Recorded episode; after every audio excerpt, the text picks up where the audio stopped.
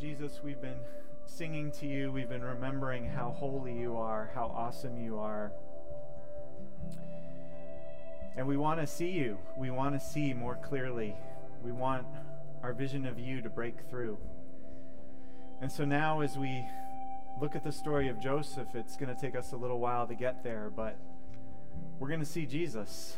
And I pray that you would open the eyes of our heart, that we see more clearly what we already know, but we need to be reminded of. And that's why Jesus is so awesome, so worthy of our praise. So open the eyes of our heart. Amen.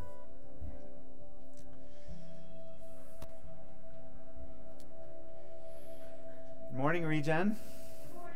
If we haven't met yet, my name is Dick Wiedenheft. I get to be on the leadership team here at Regen as the lead pastor. And we're continuing through the story of Joseph this morning. And as we're beginning, and speaking of heaviness, have you ever looked at a dysfunctional family who just kept making the same negative choices and suffering from the same problems again and again, and you wondered if they would ever change, if there was any hope for them? Maybe it was a movie that you watched, something like Little Miss Sunshine, or a TV show like Family Guy, but maybe it was the family of someone you care about. Or maybe it's your family. We're in the middle of this series on the life of Joseph, and Joseph comes from just such a family. The problem is, though, in the case of Joseph, his messed up family is God's special family, the family that God has chosen to use to work out his plans to bless the world and save the world. And as you hear the story of this family in the book of Genesis, you wonder if this family is going to make it and how God is ever going to use them for any good. Well, today's the moment we've been waiting for. Today's the breakthrough moment as we've been painfully following the story of this family, because today we see how God finally brings healing and health to the relationships in this family. And we learn that there's always hope for any family if God is involved. With God, there is hope for families, there's hope for relationships, there's hope for individuals. In today's story, we learn that God has a way of making the events of life conspire to offer us and to push us toward making choices that will move us toward healing and peace for badly broken and hurting and unhealthy relationships. Last week, we saw through the eyes of Pharaoh's cupbearer what had happened to Joseph during the years that he was in Egypt. Today, we're going to find out what was happening to Joseph's family back in Canaan all during those 20 years or so that Joseph was in Egypt. So turn with me, if you will, to Genesis 42. If you have your Bible, it's near the beginning. It's the first book of the Bible. Or pull it up on your phone, Genesis chapter 42. We're going to be looking at chapters 42 to 45, and we won't be able to read every verse, but we're going to get through the whole thing. Remember, we learned last Sunday that God had revealed through a dream that there would be 7 years of famine at that time in that part of the world. And as this famine got severe, Joseph's family back in Canaan, this famine was also happening there, they got hungry. In fact, so severe was the famine that their very existence as a family, as God's special people, grew tenuous. So then Joseph, Jacob, I'm going to have trouble with Joseph and Jacob this morning because they both, but hopefully you know what I mean, even if I say the wrong one. Jacob, the patriarch of the family, hears that there's grain in Egypt. And he says to his 11 sons, so chapter 42, "Why do you just keep looking at each other? Go down to Egypt and buy some grain for us so that we may live and not die." So we get the sense from the way Jacob puts this that he and his sons have a strained relationship, to say the least. that things may not be going well in the relationships of this family. Then verse 4, Jacob insists that his favorite son, Benjamin, stay home from this trip. Stay out of harm's way. Jacob is still playing favorites as dad. We saw a few Sundays ago that Joseph had been his favorite, and the older brothers hated Joseph for being favored and actually sold him into slavery in Egypt. And now Jacob insists that Benjamin stay home with him as he sends the other 10 brothers on this risky journey to buy grain in Egypt. And lo and behold, so the brothers go down, the 10 brothers, when they arrive in Egypt and they bow down to the Egyptian ruler overseeing grain sales, who is it but their long-lost brother Joseph? But of course, they don't recognize Joseph. He's grown into a man. He's dressed as an Egyptian. We looked last Sunday at the story of the amazing series of events that elevated Joseph to this place in Egypt. Well, Joseph, he does recognize his brothers right away.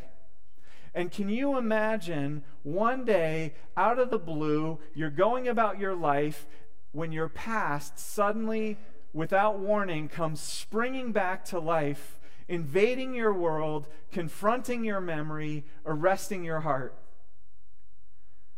How does Joseph feel about his brothers after all this time when suddenly they're in front of him? Has his heart healed from the betrayal, from their callous cruelty toward him, or is Joseph bitter? How will he respond now that he's standing there with all the power and they're vulnerable? Well, Joseph pretends that he doesn't recognize them, and he speaks harshly to them. "Where are you from?" Verse 7, he demands. "From Canaan," they explain. "We've come to buy food."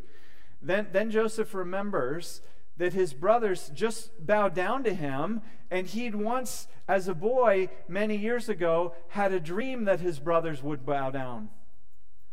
We read about that in Genesis 37, but in that dream, it was all 11 brothers who bowed down, and now there are only 10. Where is Joseph's closest brother, Benjamin? He's not with them. Benjamin is Joseph's only full brother, by the way. All the other brothers are half brothers. All of that's another story. But Joseph responds, "Liars, you're spies," he accuses them. "No," they protest, "we've just come to buy food. We're all the sons of one man. We are honest men."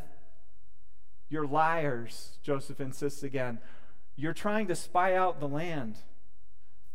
Do you think Joseph is enjoying seeing them squirm here?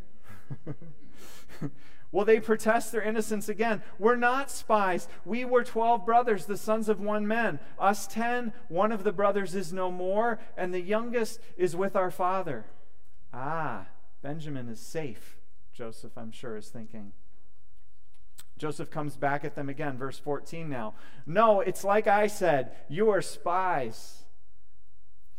Here's a test if you want to prove otherwise. "As surely as Pharaoh lives, you will not leave this place unless your youngest brother comes here." Now Joseph, I'm guessing, is being guided by his dream here. In the dream, all 11 of his brothers bow down to him, including Benjamin. Then he continues, "To prove yourselves, one of you go and get your brother. Meanwhile, the rest of you can rot in my prison." Basically. And much as they'd sold him into bondage so many years ago, so now Joseph turns the tables and he has them all thrown in the dungeon. Revenge must be sweet. But 3 days is enough time to think things through. And Joseph probably realizes, if my 9 brothers remain in prison and only one of them goes back, he can't possibly bring enough grain back, enough food for the extended family back in Canaan. They might all starve to death in the meantime. So Joseph relents. Verse 18. "Do this and you will live," he says, "for I fear God. If you are honest men, let one of your brothers stay here in prison while the rest of you go back and take grain to your starving households." Verse 20, But you must bring your youngest brother to me so that your words may be verified and so that you may not die. This prompts a discussion among the brothers. Which of the 10 will remain imprisoned in Egypt at the hands of this cruel, paranoid Egyptian official, while the rest go safely back to their family in Canaan, right? Do you want to be the one? At this traumatic prospect, they have what might be their first pangs of guilt. Verse 21, they say to one another, surely we're being punished because of what we did to Joseph. We saw how distressed he was when he pleaded with us for his life, but we would not listen. That's why this distress has come on us. Their sense of this is that God is finally bringing on them the consequences of their sin. And as a result, they're finally waking up to their wrongdoing. Sometimes that's what it takes. It takes some pretty tough consequences to get us to wake up. Well, then the firstborn Reuben speaks up, verse 22. He might be making sure that he's not the one who gets picked to stay in prison. He reminds them, didn't I tell you not to sin against the boy? Right? Not my fault. But you wouldn't listen to me. They, of course, don't realize that Joseph understands everything that they're saying. And Joseph hears Reuben, and this is a moving moment for Joseph. He turns away from them and he weeps. Why? Because families back then were hierarchical, and the firstborn was the leader. And so Joseph had probably always held firstborn Reuben responsible for what had been done to him when they sold him into slavery. But all this time, Joseph had been wrong about Reuben. Reuben had actually stuck up for him. It wasn't Reuben's fault. Boy, I don't know if you've experienced like I have when I've been mad at someone about something only to find out later that they didn't actually say what I thought they said or didn't mean what I thought they meant by it, and it was all one big misunderstanding. This is a moment like that for Joseph with Reuben.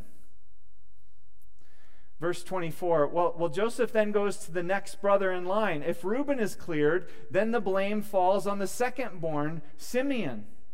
So Joseph has Simeon taken from them and as a lesson to them all, so they get a sense of what it feels like to be a captive. He has Simeon bound right in front of all of them. Simeon's taken away, the rest of them are sent home. But Joseph is still wondering, I'm sure, has my family changed at all? Is there any hope for healing, for reconciliation with them? So he decides to test them. He says, or rather they say that they're honest men. Let's see if they really have grown honest. So before they leave, verse 25, Joseph has the money that the brothers used to pay for their grain secretly stuck back in their sacks. Well, that evening they stop for the night on their journey, and one of them opens their sack and finds the money. Verse 28, my silver has been returned, he moans. Here it is in my sack. Their hearts sink, and they turn to each other trembling and say, what is this that God has done to us? What if we get in big trouble for not paying for our grain or for stealing back our silver? What if someone finds out?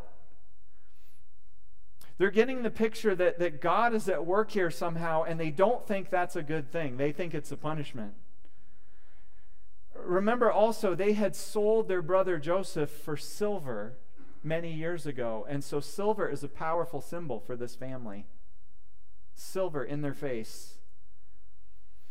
Well, when they get back to their father Jacob, they have some explaining to do. And here's how tense the relationships are between Jacob and his sons. And we could guess based on what we know of these brothers that they've given Jacob many reasons in the past to mistrust them, right? We saw the story of Judah a few weeks ago. We saw what they did to Joseph. So now, first, they have to explain why now Simeon isn't with them anymore. So they tell their story, and it's got to sound far-fetched, right? I mean, how many other foreign travelers have gone to Egypt to buy grain? And what had these brothers done to get themselves singled out and accused of spying? What did they do this time? What have they really been up to in Egypt? Their story doesn't make sense. What are they covering for? And then Joseph's or Jacob's suspicions are seemingly confirmed. Verse 35, they all open their grain sacks, and what is there but all the silver that they were supposed to use to spend on the grain? They act surprised, but surely they're lying through their teeth. What really happened to Simeon? Why isn't he with them? And if they didn't buy the grain, where in the world did they get it? Did they sell Simeon for the grain? What's going on here? It doesn't make sense. So verse 36, Jacob explodes.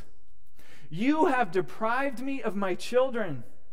Joseph is no more, and Simeon is no more, and now you want to take Benjamin? Everything is against me.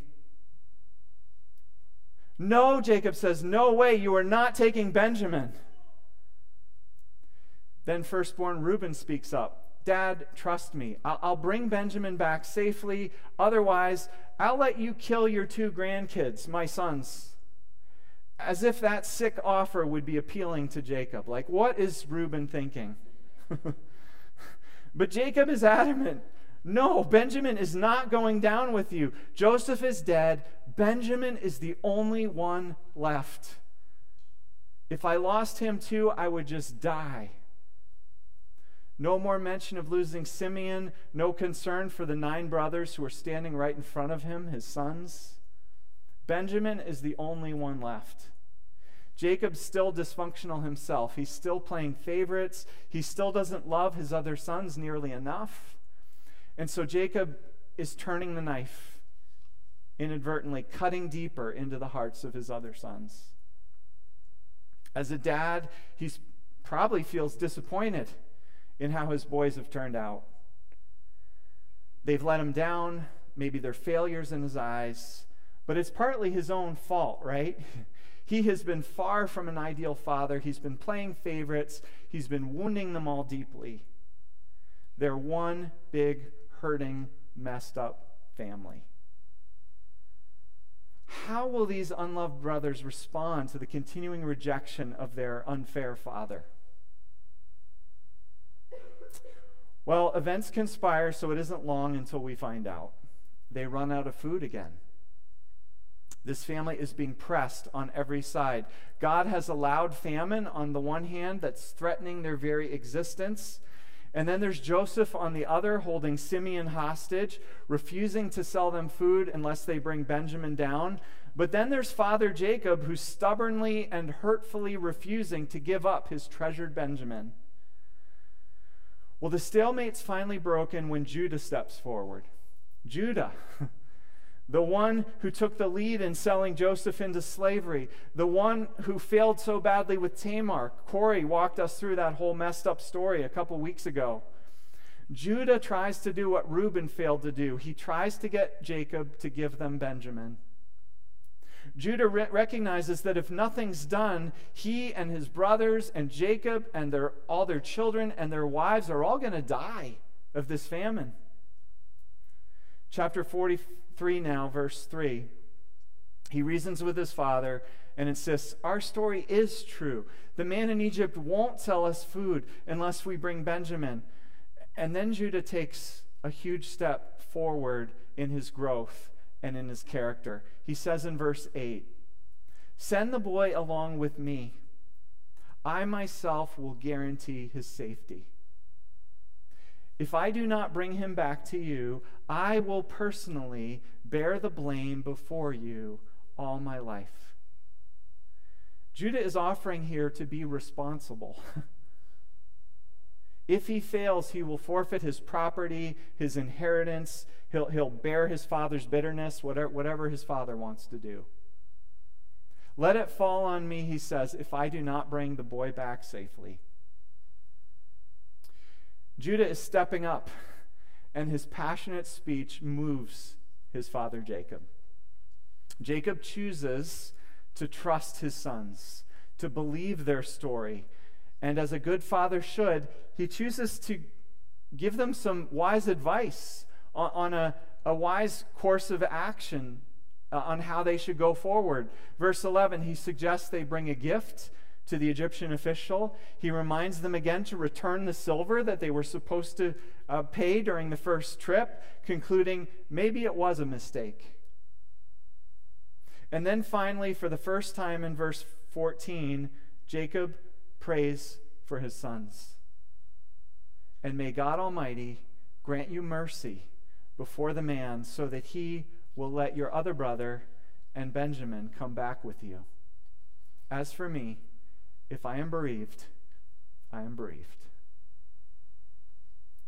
And so all 11 brothers hurry down to Egypt. They present themselves to Pharaoh, or rather to Joseph, who they still don't recognize, and he sees that they have Benjamin. So he arranges for them to be brought to his house, the mansion where he lives. And the brothers assume the worst. I mean, why would they be invited to this Egyptian official's personal residence? Like, what's going on here? They probably know that Egyptian officials at that time kept dungeons in their basement. Joseph lived in one for a while in Potiphar's house. Verse 18, surely, they reason, he's got some sly plan to attack us and to throw us in prison. They figure it's because they went home with the silver. So they're wary to enter the house. They catch the steward at the door, and they confess about the silver. They're like, we brought it back to return it. We're honest men, after all. We don't know why we have it, but here it is. So they've passed Joseph's first test. They're honest. And so Simeon is brought out to them and rejoins them. The steward takes them into the house. They prepare for Joseph's arrival. And when Joseph arrives, all 11 of his brothers, including Simeon and Benjamin, now bow down to him. Joseph's dream has finally been fulfilled. That prediction given so long ago has now amazingly come true. God has been at work, after all. Who would have guessed 20 years before how God would have worked all of this out to bring Joseph to this point? But God has been at work. God has been there all along. Joseph asks his brother about themselves and his brothers and about his father. They eat together. It's a very moving experience. I'm summarizing here. Maybe healing is possible for this family. But Joseph needs to test them further. Verse 32, when the meal is served, he makes sure Benjamin gets 5 times more than the other brothers. Right? Like, he can't possibly eat it all. But Joseph is testing his brother's jealousy. Do they feel toward Benjamin, Jacob's new favorite, like they had felt toward Joseph when he had been the favorite? Nothing comes of it. They eat freely and easily. So far, so good. Then Joseph dials up the test significantly. Verse 42, as they're packing up to leave, Joseph has the silver cup that he used at the party slipped into Benjamin's sack. And they're sent on their way. A little while later, Joseph sends his steward after them to accuse them of stealing the cup. Of course, the brothers, again, are dumbfounded. They protest their innocence. Joseph is really making his brothers sweat here, isn't he? He's testing them. And you know, sometimes God allows us to be tested too, and not with the same motives that Joseph had. But God allows unfair or tragic circumstances to come into our lives, and those become a source of testing for us. Not because God enjoys seeing us sweat, but because these tests bring to the surface what we're really made of. They show if we've changed and if we've grown. They test our character, and they show what's really in our hearts when we get squeezed. Well, the steward says in verse 10, whoever's found with the cup will become a slave. And when the brothers open their sacks, to their shock and horror, the cup is found in Benjamin's sack. And they are so gut-wrenchingly sick to their stomachs that they tear their clothes. This is the absolute worst-case nightmare scenario. So they all head back to Egypt. And when they see Joseph again, he castigates them. Well, Judah takes the lead again, verse 16. But he doesn't really have a defense to offer. He says, I have no idea how the cup wound up with Benjamin. We're just all going to have to be your slaves. Now, why is Judah offering them all as slaves? The steward said only the one who had the cup needed to be a slave. I wonder if Judah would rather be a slave in Egypt than have to go home and face his father. and to tell Jacob he failed to keep Benjamin safe. And does Judah want to drag all the other brothers down with him into this? We'll all be slaves here in Egypt. Well, Joseph won't give him this option. Verse 17, no, Joseph says, only the one with the cup will be my slave. The rest of you are free from blame. Go home to your father in peace. Joseph, listen carefully to this. Joseph is giving them a chance, the brothers a chance, to do it all over again. To do to Benjamin a milder form of what they had done to Joseph so many years before. Joseph is giving them a chance to leave their younger favored brother in slavery and to save their own skins. In fact, not only is Joseph giving them this option, he's pressing it on them. Will they sell out the younger favored son again? And Judah steps forward to answer the question. Judah, if you can believe it. Listen to this passionate speech, verse 18. Pardon your servant, my Lord. Let me speak a word to my Lord. Do not be angry with your servant, though you are equal to Pharaoh yourself. My Lord asked his servants, do you have a father or a brother? And we answered, we have an aged father, and there is a young son born to him in his old age. Verse 21. Then you said to your servants, bring him down to me so that I may see him for myself. And we said to my Lord, the boy cannot leave his father. If he leaves him, his father will die. But you told your servants, unless your youngest brother comes down with you, you will not see my face again. When we went back to your servant, my father, we told him what my Lord had said. Then our father said, go back and buy a little more food. But we said, we cannot go down. Only if our youngest brother is with us will we go. We cannot see the man's face unless our youngest brother is with us. Your servant, my father, said to us, you know that my wife bore me two sons. One of them went away from me, and I said, he has surely been torn to pieces, and I have not seen him since. If you take this one from me too, and harm comes to him, you will bring my gray head down to the grave in misery. Verse 30. So now, if the boy is not with us when I go back to your servant my father, and if my father, whose life is closely bound up with the boy's life, sees that the boy isn't there, he will die. Your servant will bring the gray head of our father down to the grave in sorrow. Your servant Judah, he's referring to himself here, guaranteed the boy's safety to my father. I said, I will not bring him, or if I do not bring him back to you, I will bear the blame before you, my father, all my life. And then listen to this. This is the moment on which the whole story turns. This is the moment where the healing of this family fully begins. Judah continues, verse 33. Now then, please let your servant, me, remain here as my Lord's slave in place of the boy, and let the boy return to his brothers. How can I go back to my father if the boy is not with me? No, do not let me see the misery that would come on my father. Judah is concerned about Benjamin. Judah is concerned about his father, Jacob. No more than that, Judah sacrifices his own life for the sake of his father and for the sake of Benjamin, who had been caught with the cup, Judah offers to take the place of the guilty one so the guilty one can go free. So the beloved son can be with his father. Judah sacrifices himself for his father who has wounded him by loving him less.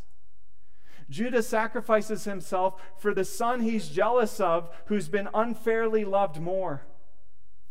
Judah chooses to love them both anyway, and in love, he chooses to lay himself down for them. Wow. Has Judah come a long way or what? Judah, of all the brothers, is now sacrificially loving his family. It's so powerful that it deeply touches Joseph, and he completely breaks down. He's ready to forgive. He's ready to reconcile. Because it's when we have a heart like Judah's that healing can come to our relationships. Chapter 45, so Joseph bursts into tears. He weeps uncontrollably. And I can't read this story without getting choked up. He says, I'm Joseph. I'm your brother. And of course, they're dumbfounded. But Joseph's brothers have changed. His family can be reconciled. He can be accepted by them as a brother again. They can be a family again. God has worked all this out. Joseph sees God's hand now, even in his being sold by his brothers into slavery. He gives God credit for the whole thing. God has taken this family who were dysfunctional, who were fraying at the edges, who were in no way fitted to be used by God, and who were brought to the verge of extinction by this famine. And God has been working with them, and God has been healing them and turning them around. And now, with Joseph reconciled to them, they can be saved from the famine, saved from starvation. Because to their wonder, the one they thought they had sold to slavery and suffering and an untimely death is actually very much alive and sitting on the largest stockpile of food anywhere in the known world. So through Joseph, God has saved them all. And God is using Joseph, and God is using their family to save and bless the whole world, after all, which is the calling of this family. They're finally starting to fulfill God's purpose for them. Joseph can see it all now, the dream that he had, God's bigger plan in it all. Wow, what a story, right? It's not done, but we're done for this morning. I'm not quite done, but as we close, I want to ask really briefly, what is this story trying to teach us? Well, there's so many things. It's a story about redemption, about hope and healing for messed up families, about hope and new beginnings for messed up people, about repentance and change and transformation, about how God will use the hard things, will use our suffering to help us grow. But I think above all, it's a story about leadership in God's family. Because as we keep reading the biblical story, we learn that Judah is the one chosen to lead God's family forward and to father the tribe through whom will come the leadership of God's people. King David and the Davidic kings of Israel, and ultimately the Messiah, Jesus the Christ. That's why Jesus is sometimes called the Lion from the tribe of Judah. It's Judah because in God's kingdom, leaders are those who lay down their lives for the sake of those they lead, like Judah did. Godly leaders are like Judah. They will sacrifice themselves for those they lead, and they will give their life in love for others. Why? Well, one reason is because, as we saw earlier, God gives opportunities for families to heal and for relationships to get healthy, but there's no guarantee that that will happen. And for it to have a chance of happening, someone has to take the lead. And it's best if it's someone with some power, with some influence, maybe a parent, maybe a boss, if it's a work setting, maybe a church leader. But someone has to be willing to be the one to humble themselves and to put their own interests aside, and maybe even to pay the price for the others in the family. In God's kingdom, that's real leadership. And that's what our leader, Jesus Christ, the Lion from the tribe of Judah, has done for us. That's why we praise him. Amen.